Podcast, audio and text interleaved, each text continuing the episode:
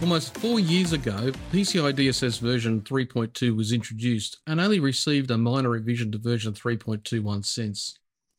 Add to that, some companies have been assessed by their assessors for years on end, and both the assessed and the assessors could become complacent, feeling that they know what to expect year on year from their compliance assessment.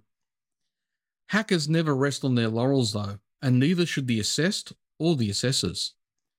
To rest on one's laurels comes from ancient times, but basically today it means to be satisfied with one's past success and to consider any further effort unnecessary. But in cybersecurity, that basically means allowing gaps to develop over time. Imagine never patching a server because at one time it was secure and you felt that was enough.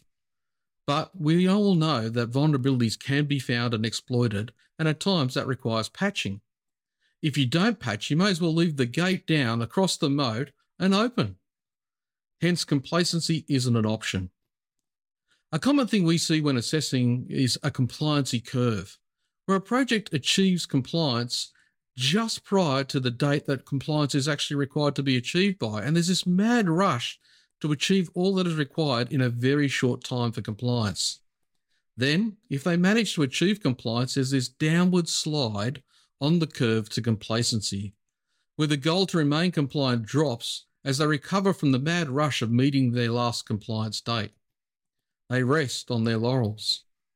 The problem is there are several tasks required throughout the year to maintain PCI DSS compliance, so complacency may see you fail your next compliance date very quickly. For example, quarterly clean vulnerability scans are required and passing scans are required and one missing is going to be something that's a somewhat of a problem for your next compliance date. There needs to be constant effort in maintaining compliance and not just a curved approach. In no way should your company rest on their laurels after achieving compliance. Taking our ancient analogy further, the ancient Roman soldiers' success as part of an effective fighting force depended somewhat on their armour, which included a large shield. If any one part of that armor was missing, damaged, or misaligned, it would open a gap that could allow missiles to strike or to wound the soldier. So, do you think a Roman soldier was ever complacent about maintaining his armor? And do you think if there was an upgrade available to his armor, that he would dismiss it? In the cybersecurity world today, complacency leads to gaps and gaps lead to breaches. It's not only incumbent upon us to keep on our toes during an assessment, no matter how many times we may assess the same company, it's also the duty of each company to not only keep on the front foot, but to stay that way throughout the year to ensure that not only is compliance maintained, but gaps don't develop to allow for a breach.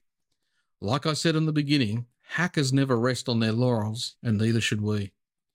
Once again, if you have any questions you want answered, please feel free to post a comment or get in touch with us, and we'll try and make it a subject of a later episode. Thanks for watching.